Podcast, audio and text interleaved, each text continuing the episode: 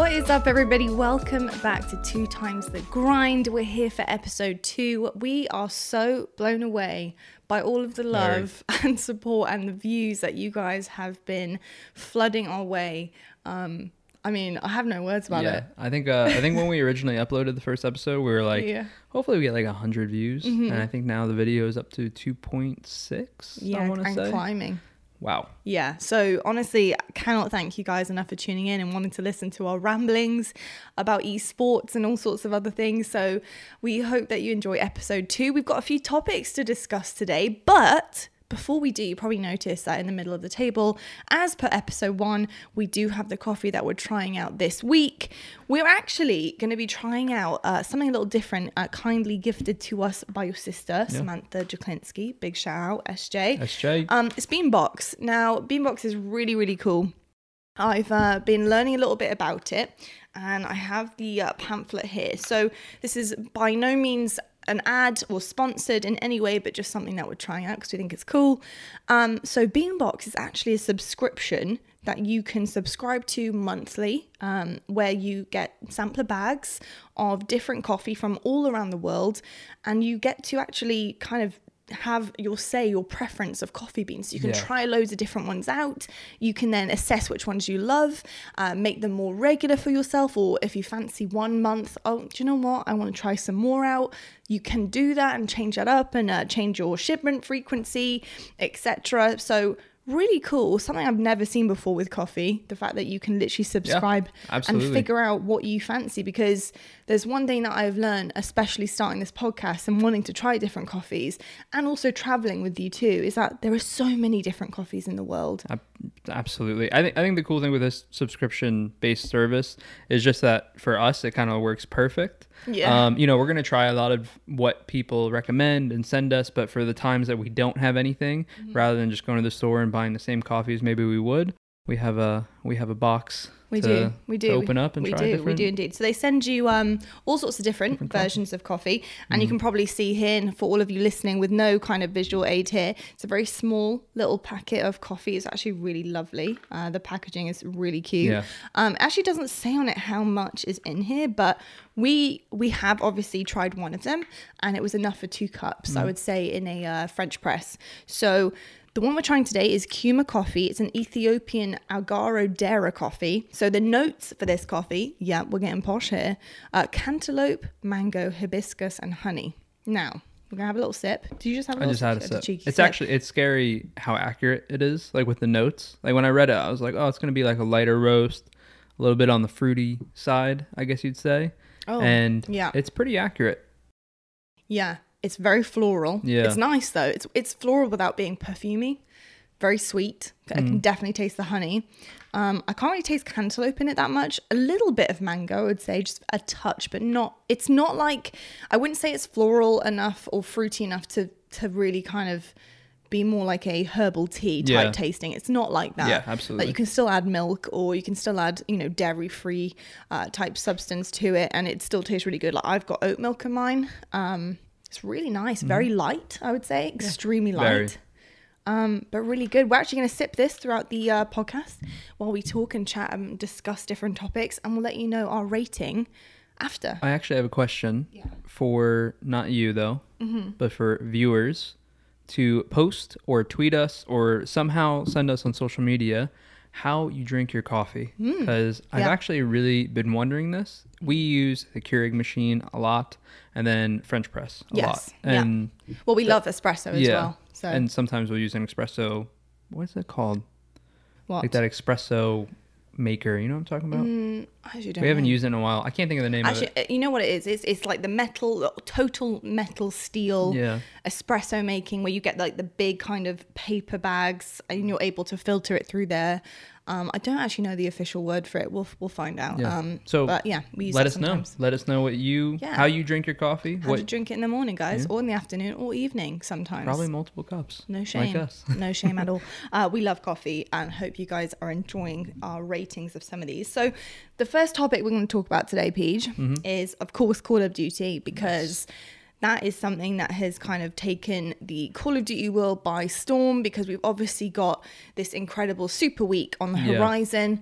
Actually, as we're filming this, is day one of the Super Week. Um, so we won't have updates on obviously the first two days before this goes out, but we're going to talk about what we think of the Super Week. typical like project Yeah. any like anything that can go wrong does go wrong we said in the podcast we're always going to be talking about call of duty and obviously we are Yeah. but we were planning on going over matches and highlights and stuff like that and then next thing you know texas has no power because of a snowstorm Also, anyone in Texas, yeah we, uh, you know, we're thinking of you guys, hoping everybody is safe and warm and has somewhere to go. And if you guys are struggling, um, just know that you know things will hopefully get better from here. And and please be as safe as you possibly can and as smart as you possibly can. I think but we're um, thinking of you. I think they're doing okay now. Yeah. that's what TJ, you know, TJ being lethal Yeah. and Frosty both have said.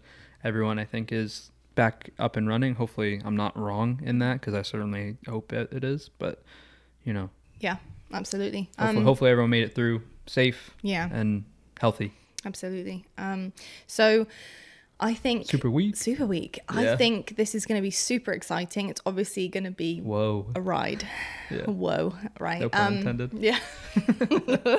um. So first of all, uh, we have to talk about the schedule. Yeah. So big schedule.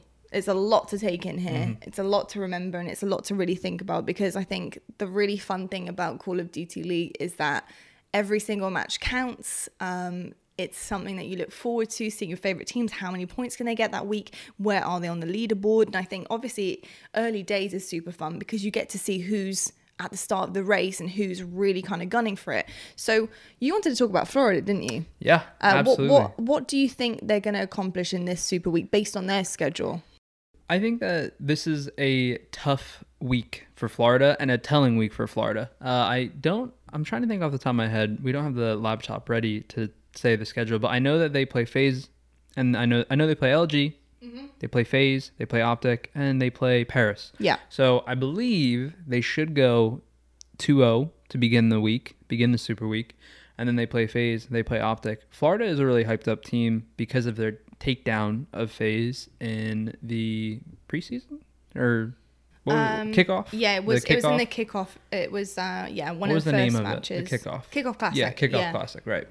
Yeah. So they're actually really, um, I don't want to say hyped up because that's like discrediting them, but people after them taking down FaZe, people are really looking to them to make a, a name for themselves, right? Yeah, make us cause a scene. Yeah. Yeah. And then they start with a loss, a 3 1 loss to Toronto. yeah. And I think the difficult part for Florida is their S&D needs to be amazing. When you look at last year, um, Skyz, I'm trying to think off the top of my head, Skyz actually in the whole league had the third best KD in S&D, mm. and Awakening had the fifth best KD mm. in S&D.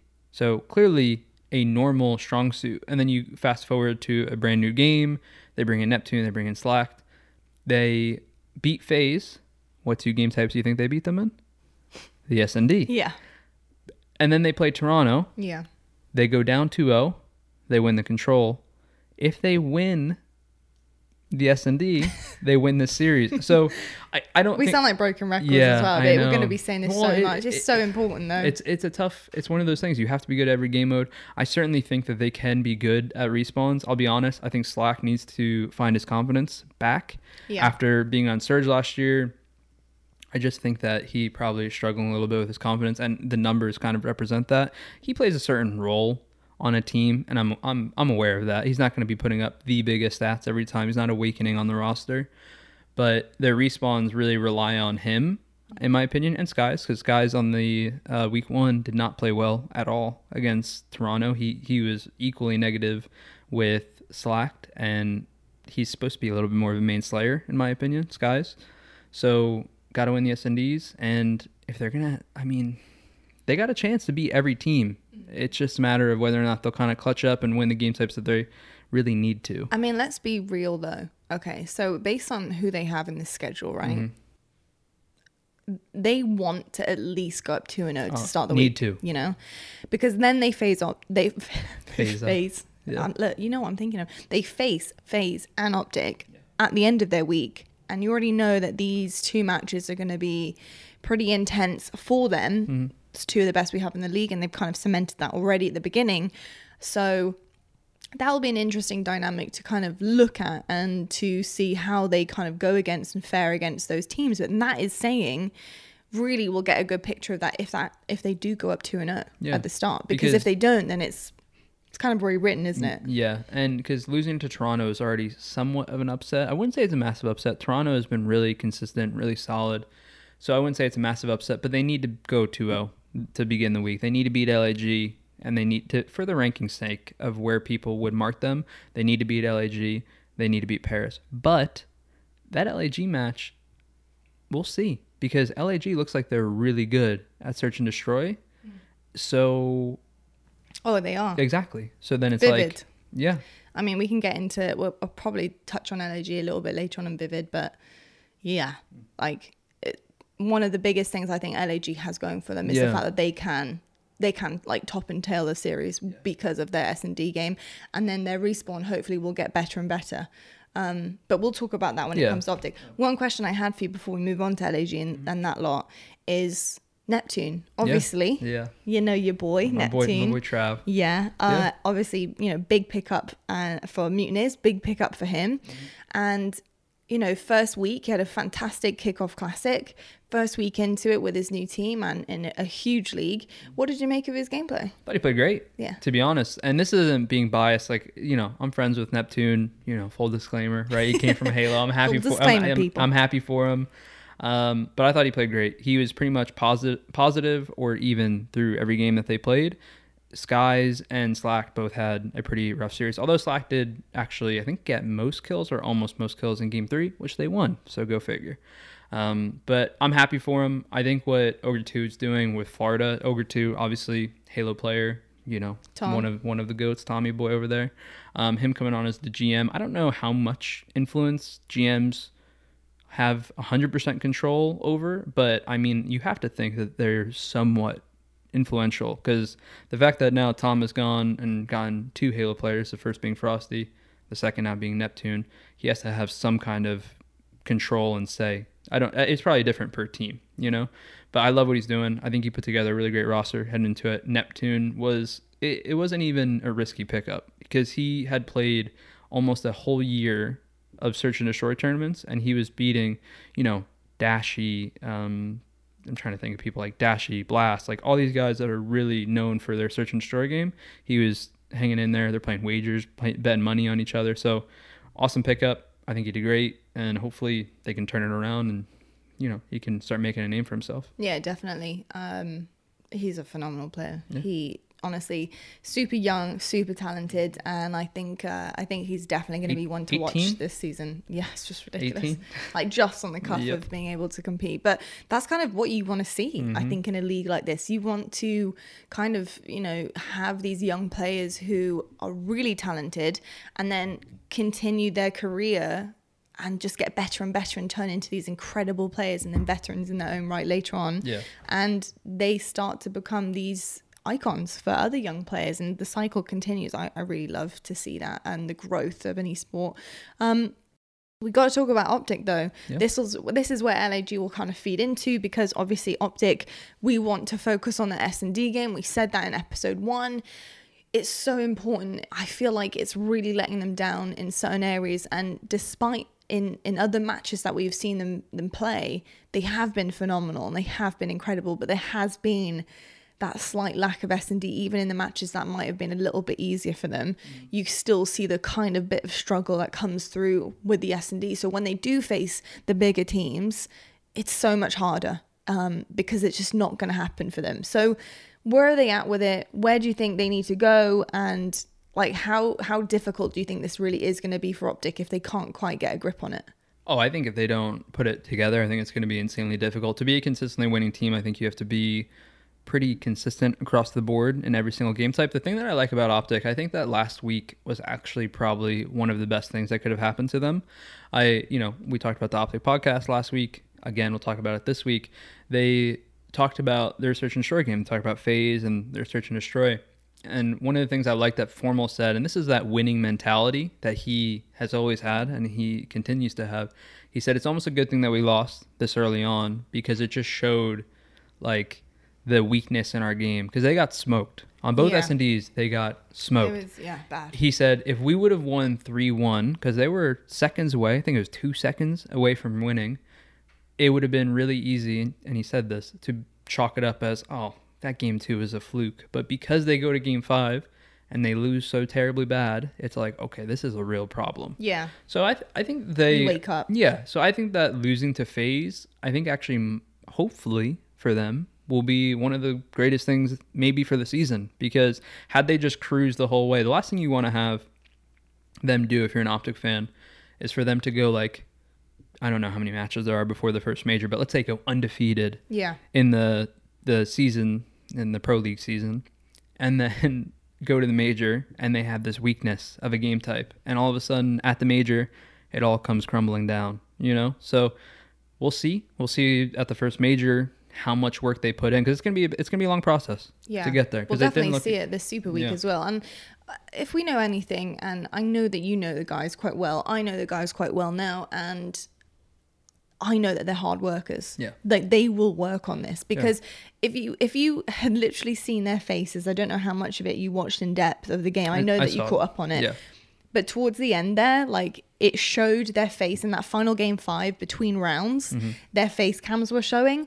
I have never seen a more like gutted and like upset face on every single one of them ever before Yeah. on a face cam. Like I- couldn't they they knew like ra- like two rounds in, their face said it all. They were like, Yeah, this is over. Well, they know they know that respawn is their strong point. They probably were feeling a little bit demoralized with losing that game four that they could have and should have probably won. Um, I think and Scump had already in his head Mhm. lost it because Yeah. he didn't have a fantastic game five. you know, first three games as well.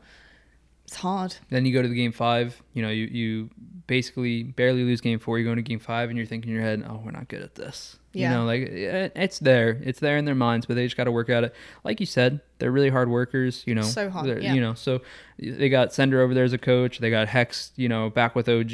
I mean, there's no reason for them not to figure it out. and they have such a good team dynamic. Like they get on so well. Yeah. It seems like they are gelling really nice as a team. And not only that, like obviously talking about what they're not good at isn't any kind of shade Oh, towards them. no, I It's mean, just they're- about They're one of the best. Yeah, they are picking up on maybe what could make them even better. And like let's be real though, the first few games we ever saw of Optic were insane. Yeah. Like they were steamrolling through teams. I mean, Mm-hmm. As they should. absolutely incredible That's what you expect to see from yeah, them and that's how that's see how they were riding that high, Yeah. you know. But I think They're as what form they were That's vibing. what everyone says, They they're were vibing. vibing. Yeah. But like as as formal said, Yeah. it's a wake up call for You them. you re- can't just be incredible the whole season because then when you do get to a road bump, excuse the truck that is just rolling outside, he's rolling on through on his whip. Um, you know, when you do get to a, a speed bump, you you know it's dangerous because you've been so comfortable and you've never been out of that comfort zone Yeah. and had to work on anything that much and suddenly halfway through the season when things start counting so much more and people are catching up to you you know you might get thrown off the boat and you don't want that You know what? One of the hardest things with search and destroy, and I think this is why they have such a hard time with it. And Formal talked about this. Pro players don't play it amongst each other. Like you don't get a search and des- a search and destroy. I can't speak. A search and destroy scrim. Like it's all about piecing it together, Yeah. essentially without playing it. Or you're playing it, but maybe strats and yeah, because they don't want to give each other strats. yeah and so you don't want to overplay a certain yeah so i, I think time. that's the really difficult part with search being such a weak point is because you're not getting that top level play and pro players talk about all the time scrims and league matches will be so different because people play very different when things are on the line Mm-hmm. so uh, it'll be interesting to see what they can do uh, maybe in a short amount of time with the super week. I think honestly them playing i don't know how many matches they play this week. Do you know? It's a couple. I think, it's like it's two like- right? what optic? Yeah. I don't know. I think it's two matches. So many. But- are you sure it's only two? I think it's a bit more than that. It might be more. i think it's like three or four. I think them playing back to back to back like that would be a really beneficial thing for them because they get the reps in. yeah. You know, Yeah, I um, it's it's interesting as well because S and D is so personal. Mm-hmm. Like the, it really is like personal stats. Like how how well does your team do? Like what how good is somebody at doing this particular thing? Or like, you really have to take control of each individual person's skill and put it to the best use and then also keep switching it up all the time because you can't just use the same thing over and over again Yeah. you've got to change it up so yeah it's a really difficult thing to to be super good at and to always be good at No So, um, snipers yeah right and now. no snipers right now which They- is I mean, they got two of the best snipers in I the know, game. and they can't Formal even and use Dashy. it. Yeah, they can't them. even use. I Which mean, do you remember Dashy coming in to Yeah. Optic last Yeah. season and just being Well, ridiculous? start on Black Ops 4, you're saying? Yeah, yeah. yeah. when he first played for Optic, yeah. I mean, so, yeah, it's just um, it's just ridiculous. But no, also yes, Black Ops Four. But last season when Dashy was subbed in oh yeah, to oh yeah, yeah, Optic, yeah. yeah. Oh man, what a cool moment that was. yeah, was. I didn't want to let you down there on that. On that, I was like, yeah, that is true. But also last season that was ridiculous. He just came on and just world Oh, starred he had so everyone. he has so many highlights. It's hard to keep Yeah, track. I you know. know? No, I know he's a very talented player. Um, but that brings us on to, you know, looking at where they're at with their S and D game and who they're going to be facing. Obviously, LAG is one of those, and they do have an incredible S and D player in Vivid, who last, uh, literally like last week, his stats were ridiculous. Yeah. Um, he was pulling ten for 4. Oh wow. his KD was like 2.5. It was ridiculous. Like it was silly. Like and he didn't let them down in any game. They only lost one um S&D game I think since starting the season. Um I can't remember exactly who that was against, but I know that they lost it and his stats were still pretty good. Yeah. Like he, well, he's, a, he's he a good wasn't S that and D bad. player. He's so good. Yeah. Do they play each other? Optic and LAG? Not- do they play each other? Yeah. Yeah. Well, they're in the same pool. Yeah, they Yeah, play yeah, each other. Okay. Yeah. It, yeah. Vivid. Didn't he set like the kill record? Yeah, he set the kill record and in, in Modern Warfare. Yeah. Yeah, pretty So- sure it's Modern Warfare. 20 kills. Something like that. Yeah, I think it's 20. Uh, s- stupid. 20 kills in an Wow. S&D. Just like Most free, play- most free, players are just thinking. most players are just thinking, "Let me not goose Like, and let's just go get home. zero." You know? We're over. Have it, Vivid. Yeah. Just go, go away. Don't embarrass me. Um, yeah, it's, it's pretty impressive. So, and they, you know, I've spoke to Apathy as well. Mm-hmm. And they've been really, really working on S and D because they can tell they're good at it. So why not like finesse it even more so? Um, and it's been something that they've been focusing on. And you know what? They played quite a few S and D tournaments before the season even started, and one majority came second in like a handful, uh, but never lower put placement than that. They have been Yeah. putting in a lot of practice and then also putting it to the test, which has been really interesting in like amateur tournaments. So that's really fun. I think that's a really cool thing to do as a team, like to really test the waters and see how good is it. Because you said scrims, you Yeah. just don't so happen. I think what LAG is doing that I'm a big fan of is they're playing to their strengths. Yeah. They realize search and destroy is a great game type for them, and they're kind of like doubling down on the fact that they can beat any team in that game mode. When they play against FaZe, when they play against Optic, if they can go 2-0 in S&D, all they got to do is somehow get one respawn off of your Empires, your FaZes, your Optic. Your search and destroy is really strong. You win the series, and we're gonna keep saying that throughout the whole season because it's a mm. very it's it's a true stat. So I think that's the cool thing about them. We'll see how it plays out for the year. Obviously, every team is amazing, so it's tough to be like, oh, they're really good at D, and then you know they could just lose it to Yes, anybody. It's true. That is true. I guess their their track record so far and just like how good their players are being at the moment is it's like a it's a nice little tell at least for the like the time being. Like you're not that kind of worried about it as you would be with Optic, obviously. Um, but yeah, it's exciting. I'm I'm I'm looking forward to seeing Yeah, who comes too. out on top and who does what and which team's good at what and what they're not good at. the first major is gonna be so cool. Like know. the the league matches leading up to it are obviously amazing. It's great to be able to rank teams, but once you get to that first major, Yeah. uh, that can't wait. That's where it's gonna be like, okay, now's the time. Um, the next team I think we should touch upon is LA Thieves. Yeah. Because obviously Thieves are back in town. They back. Yeah, hold on Yeah. to your wallets. They're robbing people of games at the moment.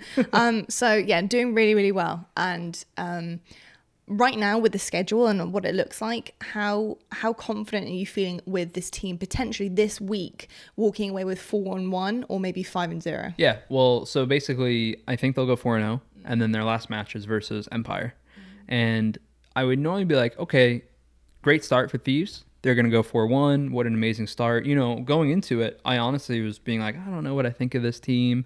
You know, Kind of got to see. yeah, because they they didn't have Yeah. that success in MW, but they stuck. Three fourths of them stuck. Yes. So you're but kinda- that's kind of worrying, isn't it? When you look at them, it didn't work before, and it's like, well, was it something else, or because is it the team? or- problem with them sticking when they didn't have success is because if they didn't start the season 2 and 0 what are the vibes like on the team is it just like oh no, this isn't wor- this isn't working again, mm-hmm. you know. But because they went two and zero, I think they're going to have that swagger to them.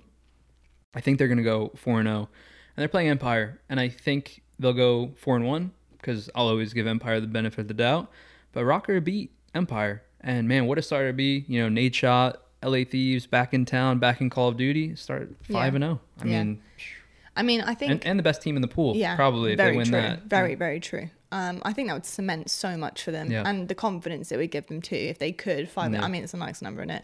Um, just talking back about LA Thieves and kind of last season and kind of maybe what went wrong.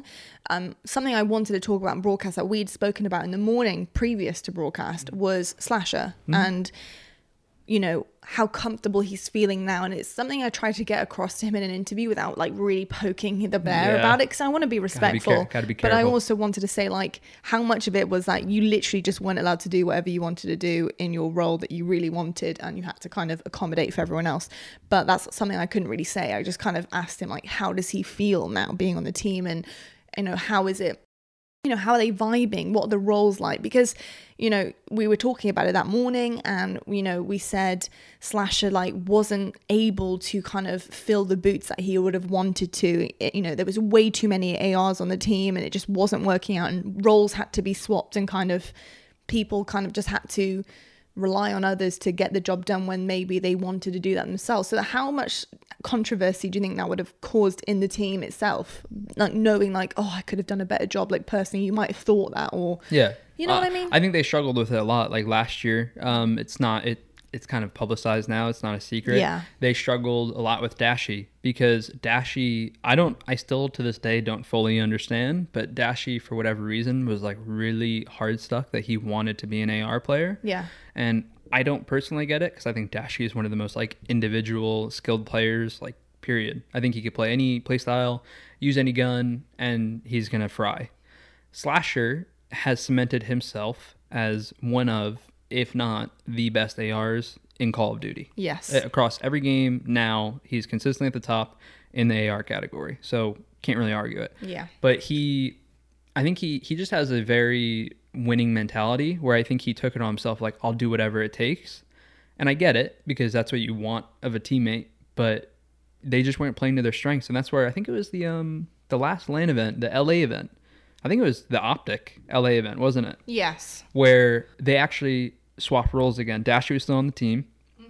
Slasher goes back to AR, and you remember how good they were at that LA event. Like I think they got like top. Well, they didn't. There wasn't like yeah, no, there was kind of yeah, was placing. the, they got like it was the time that they actually suddenly we were all like, oh, Oh, okay, ba- they yeah. actually can play. Yeah, and it was because Yeah. of that role switch. And then obviously stuff ended up not working out. Dashy gets benched um, for Drazah, right? Yeah, Drazah. Yeah. Mhm. So it, it just shows how big of a, fa- a factor roles can be. And yeah, it's what you said. Uh, you know, I don't know if you did you get anything out of that interview or did he not really? Um, I did a little bit. He he kind of just said like we're all just really happy with like what we're doing and and how you know how our team is working, the dynamic in the Mm-hmm. team, and it, like from from what he said in like a very nice kind Yeah. of dulled down way. He kind of just said that things are very different from last year. Yeah. Everyone knows what they want to do. Everyone knows what we're supposed to be doing, and it's working. So I was like, that's good for me. Well, I, I saw a clip from CDL, and it was when they interviewed Temp, and Temp in the interview was like, "You, uh, you know what I'm talking about?" In, Yeah. the, in this like piece of content, he was saying, "You know, I'll run smokes, I'll run trophies, I'll do," Yeah. and I think that is You're like ultimate team player. yeah, and I don't think he's necessarily always been considered that. But I Mm-hmm. think going into the season, that mindset is like what the those key. core three needed. They just needed someone who is going to be, you know, shoot laser beams and be like, I'll do what Slasher tells me to do because Slasher's an IGL, and he he's always been one of the most vocal people in Call of Duty, whether it's the good stuff or the bad stuff. Always been one of the most vocal people. So having someone come in like that. You know, hopefully Temp sticks to it, sticks to that mindset, and Yeah. we'll see. Well, we'll see where it this- I think this is the difference, the big difference for them this year. Not only are they more comfortable, I think, with where they are at in terms of the org, mm. because I think that they are very passionate about who they're playing for now, and I think that's a big thing too. But also, you don't want a team that's made up of four individual people. You want a four-man team. That's what you want. You don't want diff- you know different people doing different things and not really actually thinking about the overall consensus of the group and actually all together fighting for one purpose, which is to win. That's what you want. You don't want a team that is just out there to do individual things and prove themselves individually because you're not going to win like that. And I think that's where Empire have it really down really oh, nicely. Oh, 100%. They play to each other's strengths, which is great. So Those guys are ahead of their years. You know, they got Oh, Il- yeah. Illy, Shotzzy, and Huke, all really young players, way ahead of but years. way ahead of their years. Because it takes it takes players, usually players becoming professional. The it takes, ego it, it takes them a little bit. It takes them a little bit to piece together. Like, okay, it's not just about me. It's about us, and it's about our team, and it's about our org, and and what we're doing. And I think, I mean, you've talked to the Empire guys plenty. I mean, you would say that every day. You'd say they're they're a core group of guys. They love playing together, and they'll all do anything, wouldn't you? Yes, I would. Yeah. it's uh they've got something very different. But I think a lot of the teams this season, I think the reason why the bar is so high competitively is because a lot of teams actually are forming that Yeah. and I think have got it right this season. Because obviously they've, they've tried it. Yeah, 4v4, they've tried it out. One less person to have to like worry about in terms Yeah. of like what are they going to do? Like Yeah. is everyone comfortable and happy? You know, it's it can be really hard and you've got to think carefully about teams and who you're bringing on, especially as an org. Who do you want to pick up? Who is going to work with your players? Your players happy with that decision, or is that now cutting out someone else's role? And I think orgs have really learnt from last season, and I think that is why we're seeing some really hot competition coming into season two. So, yeah, uh, let's see how this uh, Super Week plays out, and we'll definitely update you guys I on our already thoughts. can't wait for next week to like talk about I it know, all. I you know, know, I'm so excited. I know. Um, so obviously Call of Duty, it's been a blast talking about it, but we can't talk too much about it. We haven't seen anything yet. Um, Halo though, so Mm. Yeah. Halo has been happening. Uh, we've had another tournament, uh, been and gone, and another champ uh, for you under your belt. So fantastic stuff! Congratulations, Thank babe. you. Really proud of you. Very Thanks. very proud. Especially proud. game five, grand finals.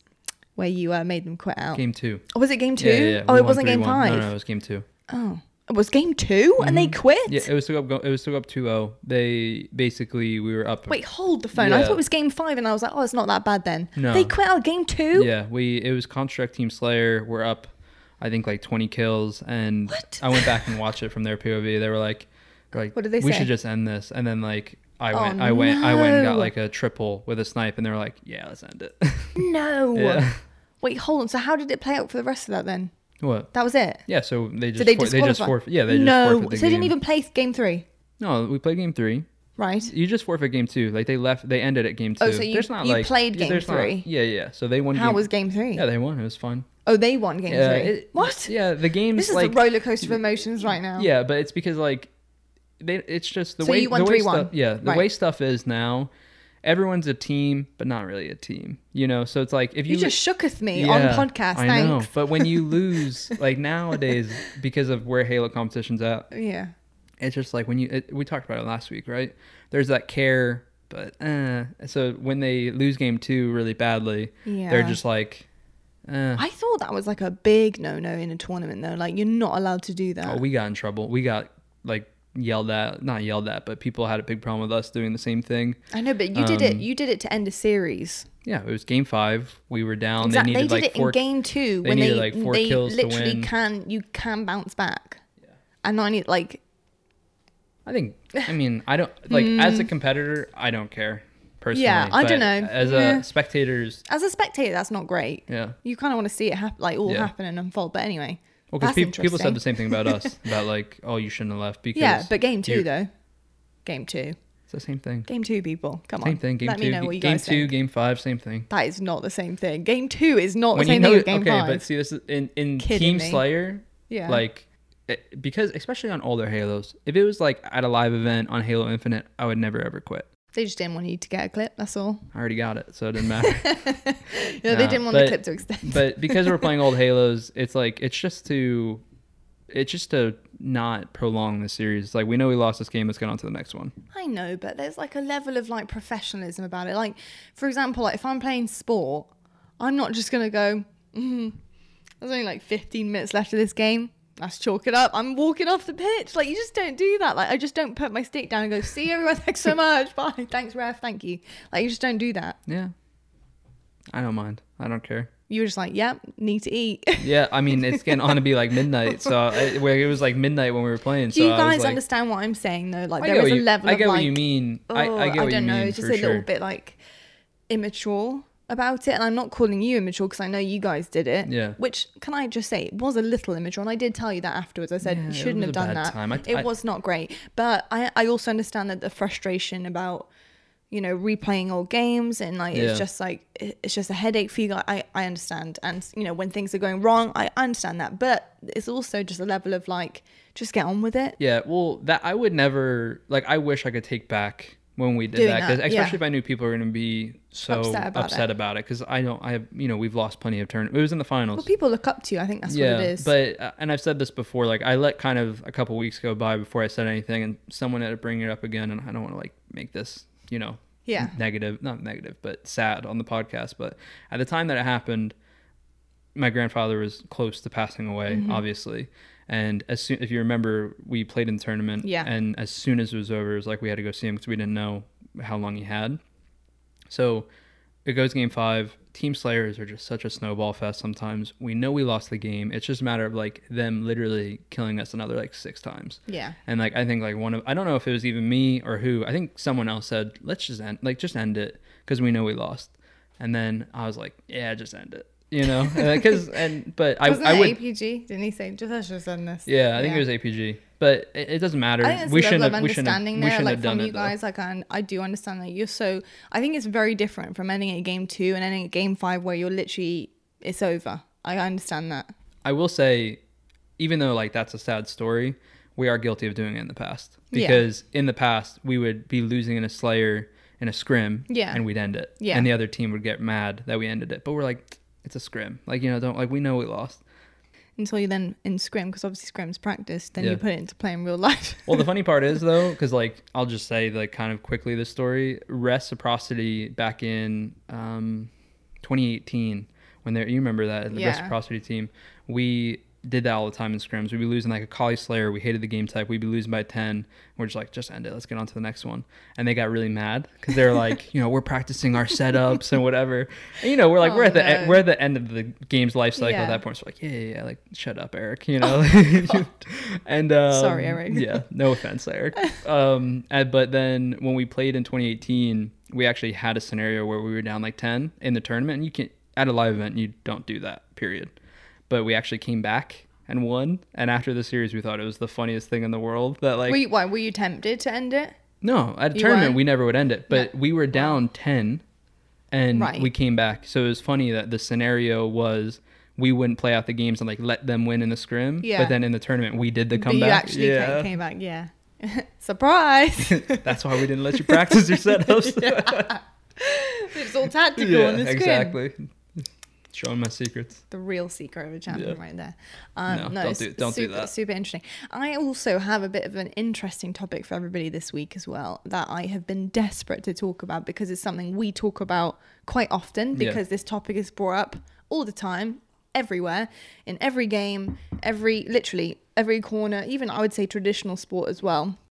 But I also think in traditional sport it's a little bit more uh, I would say like the lines of how to describe this or when you're judging this thing that I'm about to talk about, it's a little bit more obvious Yeah. than in esports, I think. Because esports, I think, is still growing and still we're still learning about, you know, different aspects of it and what makes everybody really good at what they do and who is really good at what they do. Um, which is being a goat. Yeah. Now, for everybody who isn't an esports fan, a goat is not the animal, even though we do use the animal emoji online a lot.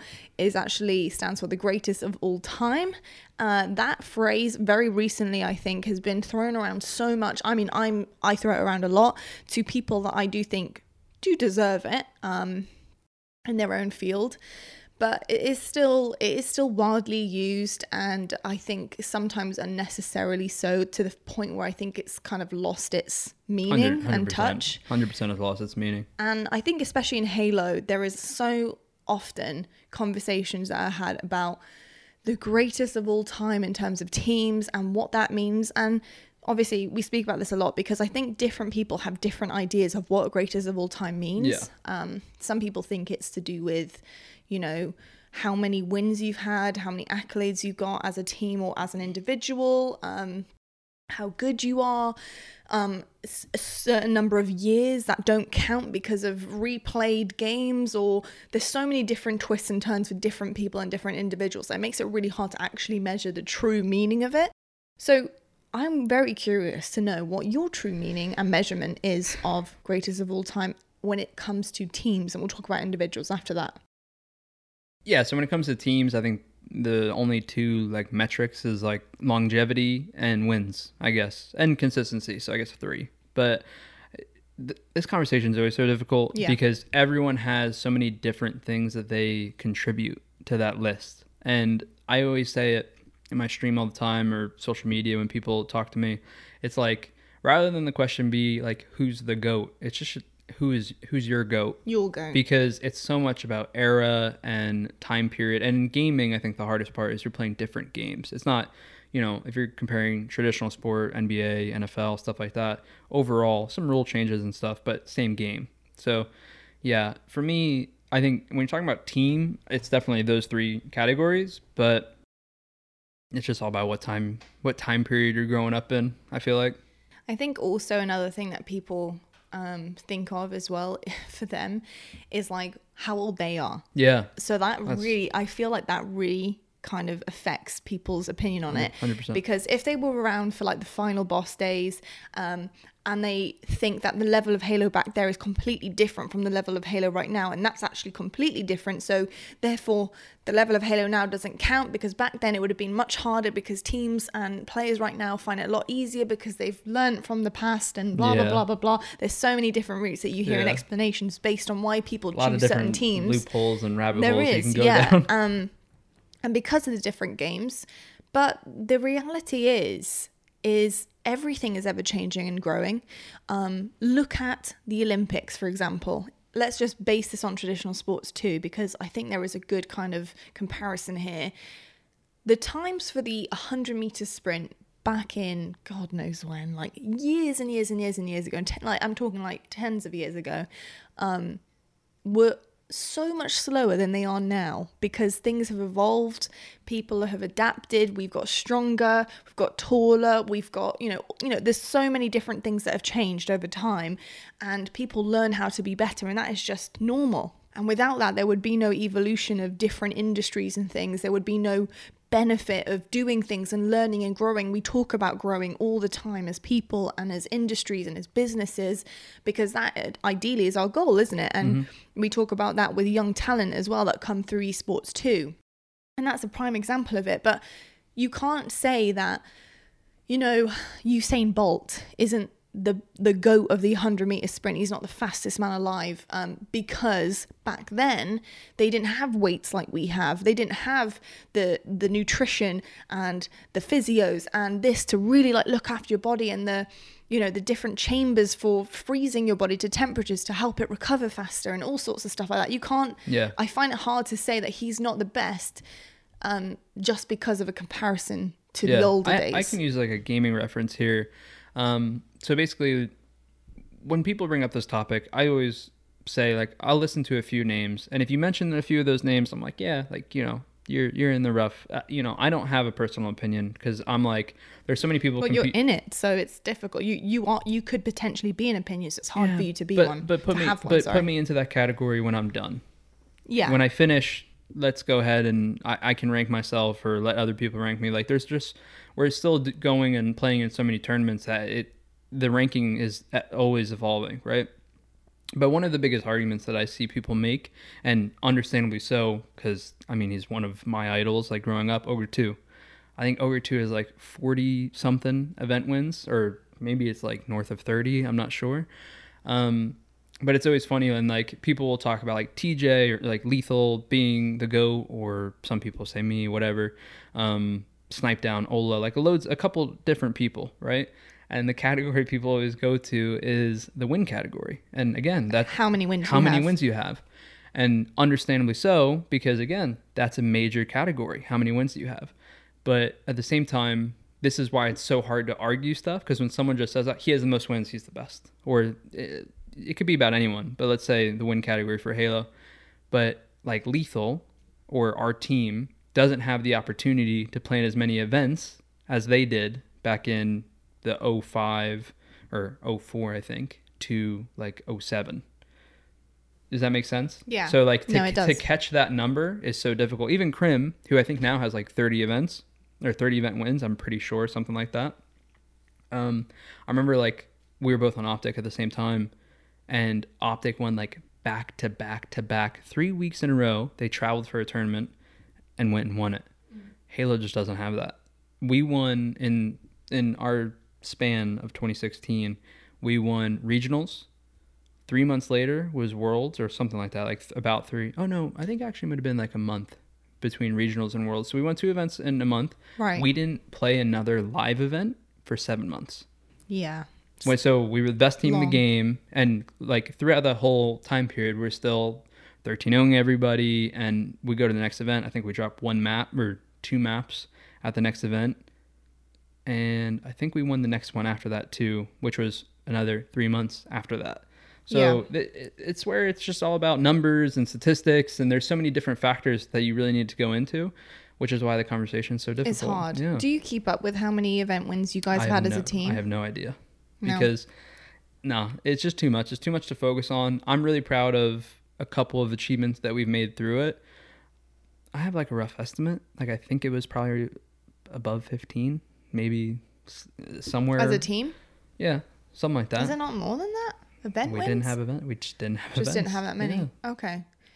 It's interesting because it feels like it feels like so much more than Well, that. because it feels like that because we were the best team for let's say two and a half years because of the splice period. We were the best team for two and a half years. I think you know we played in eleven Yeah. events and won. I've even heard people talk about Splice like the goat team Oh, because yeah. they took you down, and I was like, "Ha- and- and "That's not that's- even how." But that's a perfect That's example. ex- That's a that's that's, a perfect argument. example of time periods and stuff like that. People people will be like best best player in Halo Five, yeah, and people will put Shotzzy was Shotzzy. Shotzzy. And Yeah. again, I get it because he won 2018 Worlds and he was one of the most innovative players you've seen. But like, if you're gonna be 100% real and be like, who is the best player in Halo Five?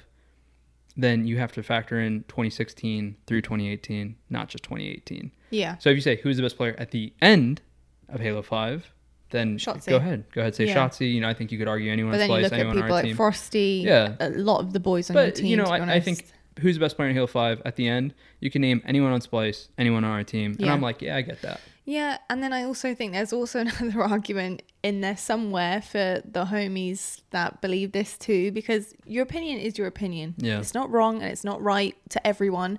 But look, it's your opinion and that is absolutely fine and you can have it, keep it, no problem.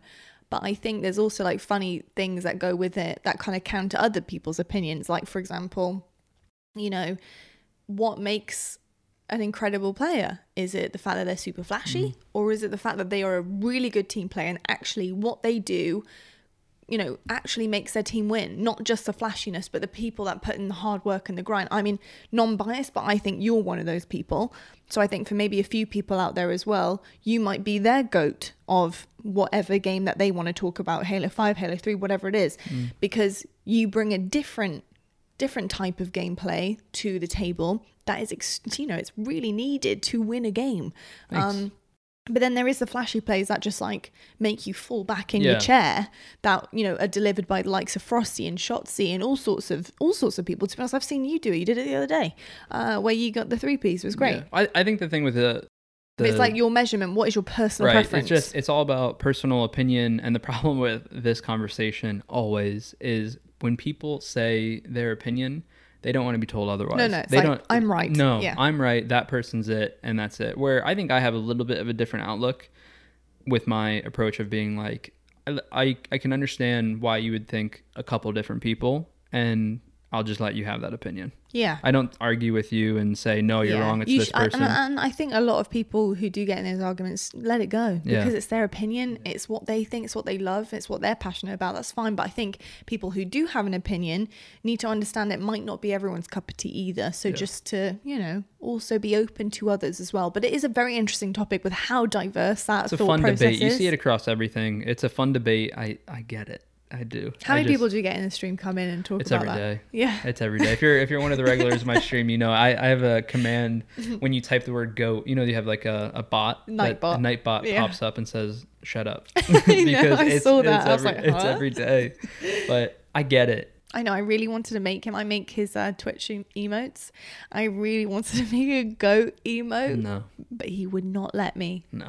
Um, and it's for this very reason because, first of all, he's very humble. Um, and second of all, I think it is based on the fact that goat means so many different things. And I think right now to you, it probably is based on just the animal at the moment because someone- goat's so. I had so someone come into my stream the other day, and this is no disrespect to Dashy, Yeah. but he said, "Well, I was talking about Optic, like we were talking about Call of Duty match." And he said, "Oh, Dashy's the goat," and I was like, "Dude, oh man," I was like, "That word, you know." Trigger- it triggers you. It does because it's like it, it's no disrespect to Dashy, but then it's like you know clearly if you're talking Call of Duty ranking and all that stuff, um, you can't ever put Dashy above Formal or above Scump, right? So it, that's why that word is so overused and so oh man, just we got to come up with new terms in the gaming scene. yeah, or everyone's just a goat.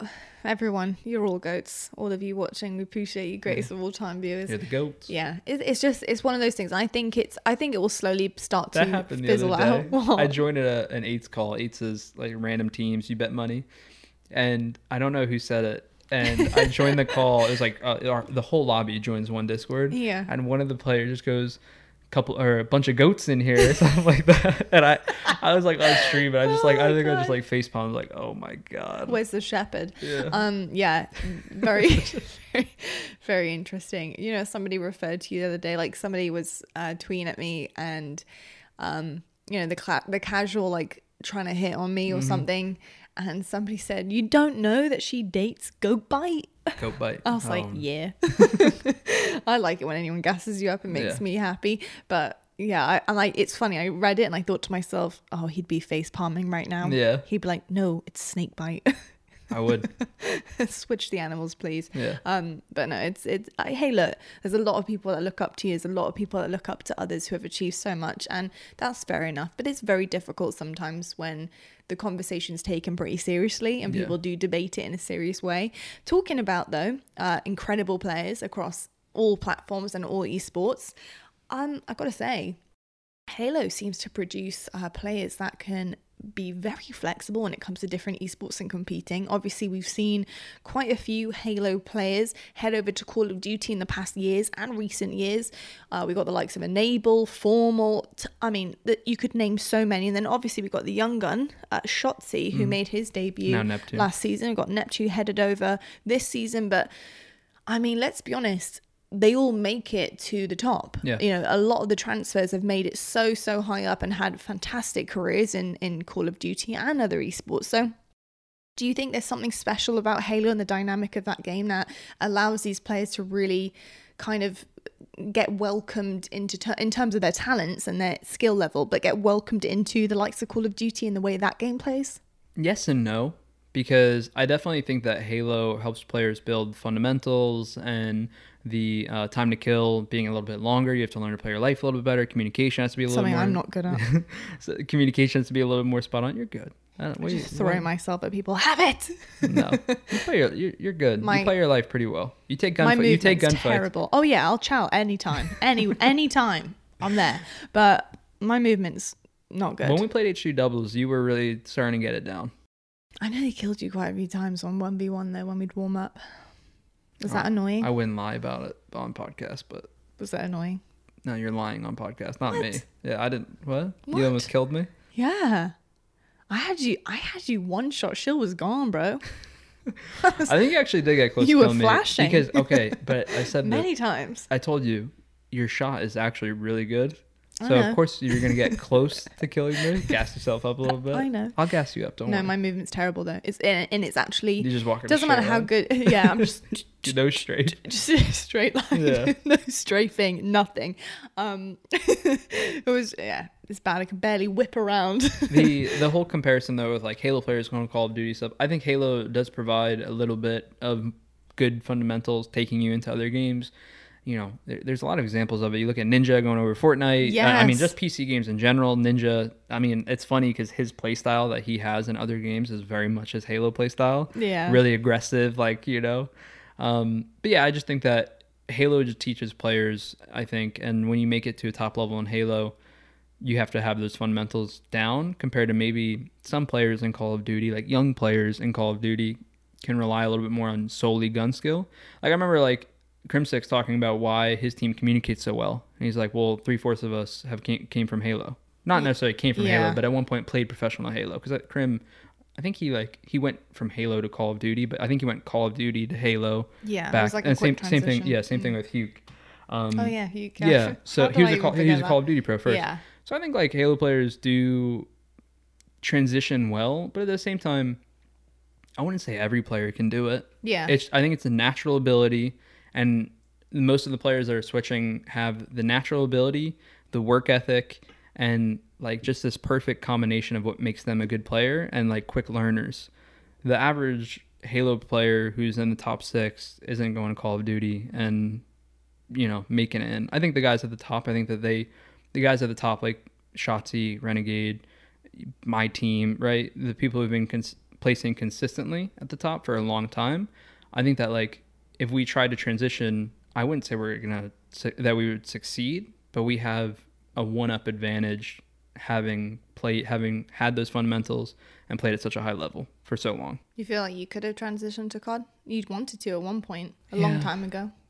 Do you think you could have done it successfully to like where? I know I could have done it. Yeah. I and I don't I don't mean that in a like big ego Oh, we know- we know. way. Don't worry. I just feel like I made it to the top 16 with just Halo players back when I was like 18 or 19, I think.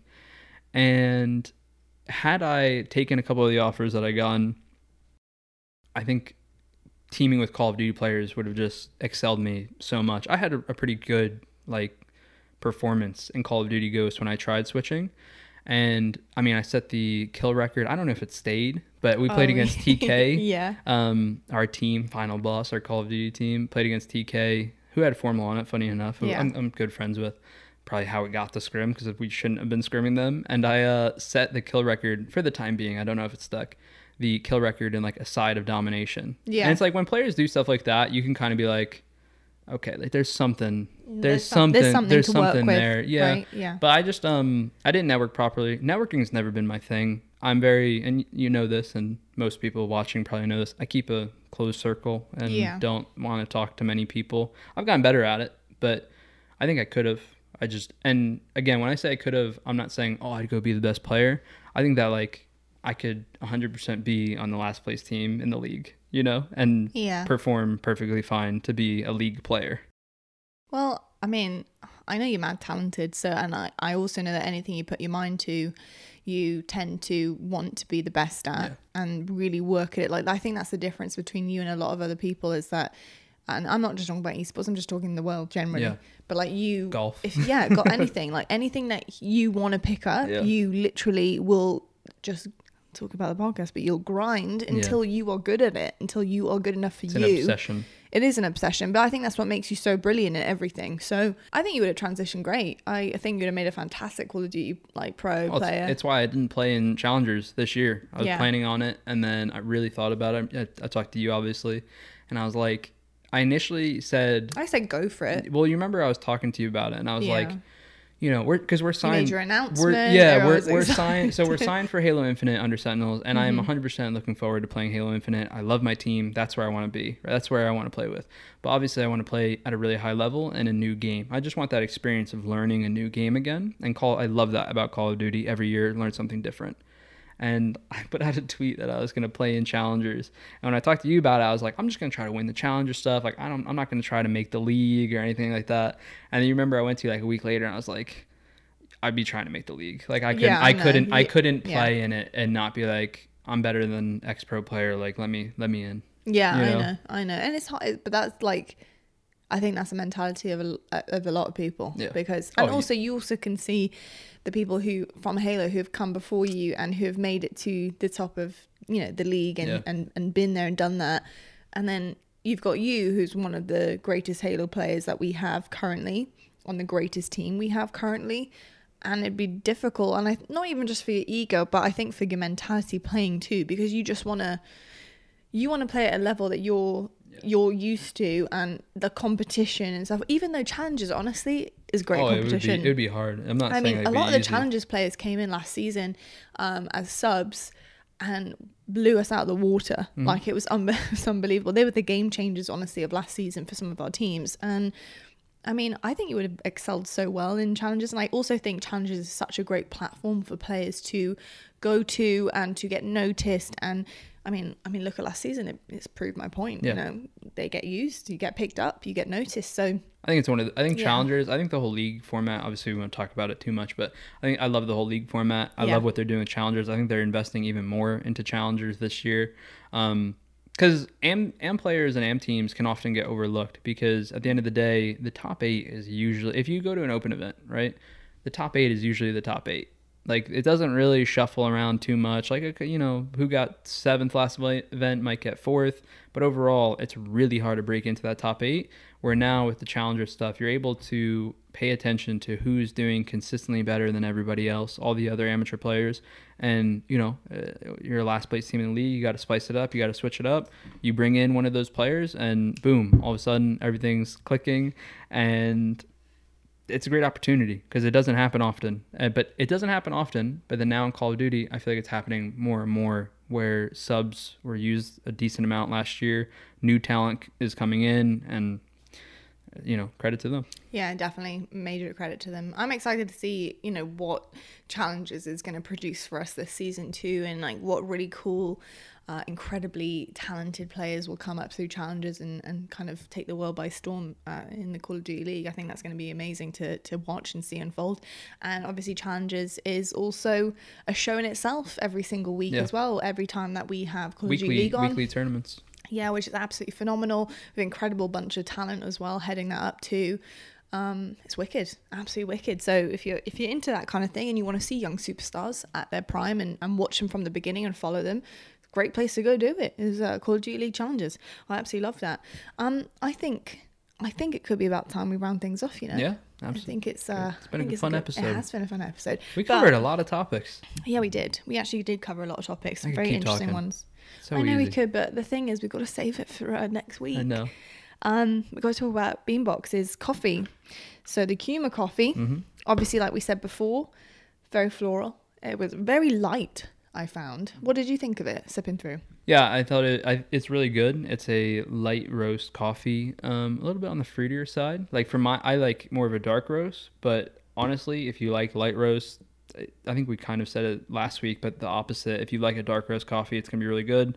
For this one, light light roast coffee, it's Yeah. really, it's honestly really enjoyable. It's different. It's very different. You know what I'd say I'd really enjoy this is on a really hot summer's day. Yeah. It may be an i- iced Mhm. as well. And I think this would be really nice black as well. I think a black coffee iced. Because it's it's got a strong. It does have a strong, flavor. It has a strong flavor, but I also don't think it's like it wouldn't knock your socks off if you drank it Yeah. black without any kind of milk or dairy or you know dairy alternative. I think it would be really. It, it tastes really nice. I think if you are into black coffee, I think this is a really nice one. Or if you want to start drinking black coffee, I think this is also a really good way to start it as well. But it is very floral, I would say. But it's really, it's really nice. It's very different. Um, that's that's a problem that people have a lot Yeah. when they start to try to only drink black coffee.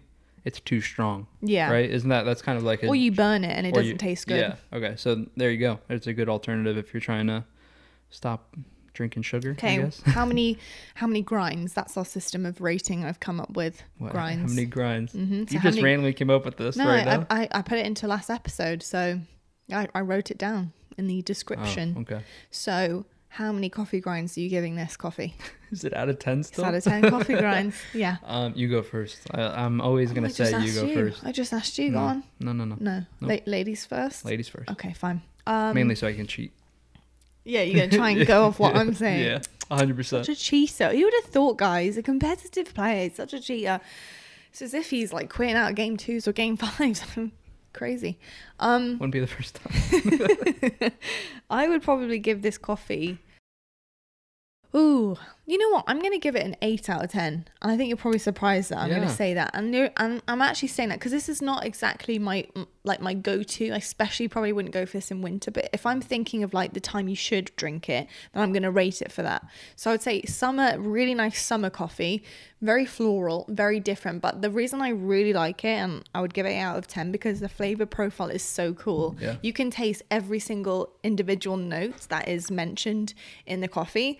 Um, I would say especially mango and hibiscus with a little bit of honey. I can't taste the cantaloupe. I'm not that mad about that. I don't know if I want to taste cantaloupe in I was coffee. scared. I I, I Yeah. chose this one, and I was very scared. I read the notes. I really kind of chose it just to like mess with her. I wasn't gonna tell her like what it was. Are you for real? Yeah, I just wanted to You see want how. to mess with me? not mess with you, but I was just gonna test your coffee knowledge. Like, all right, well, what, what do you taste? And then I was be like, haha, it says it right here, but she realized it. So I did realize. I'd give it a six point five. Six point five. Okay, interesting. Why? Why'd you give it? I don't 6.5? personally like. It's not my style coffee, which is gonna be the hard part of rating because But you can t- talk about why. right. So, So, I'd say six point five because it's very unique, and to what you said, if you're drinking it at the right time, I think it. I think it'd be great. Yeah. You know, I, I don't personally. I love a dark roast coffee, hundred percent, but six point five because the flavor profile is so unique. Yeah. And honestly, it's it's probably the first kind of coffee that I've had that tastes like this.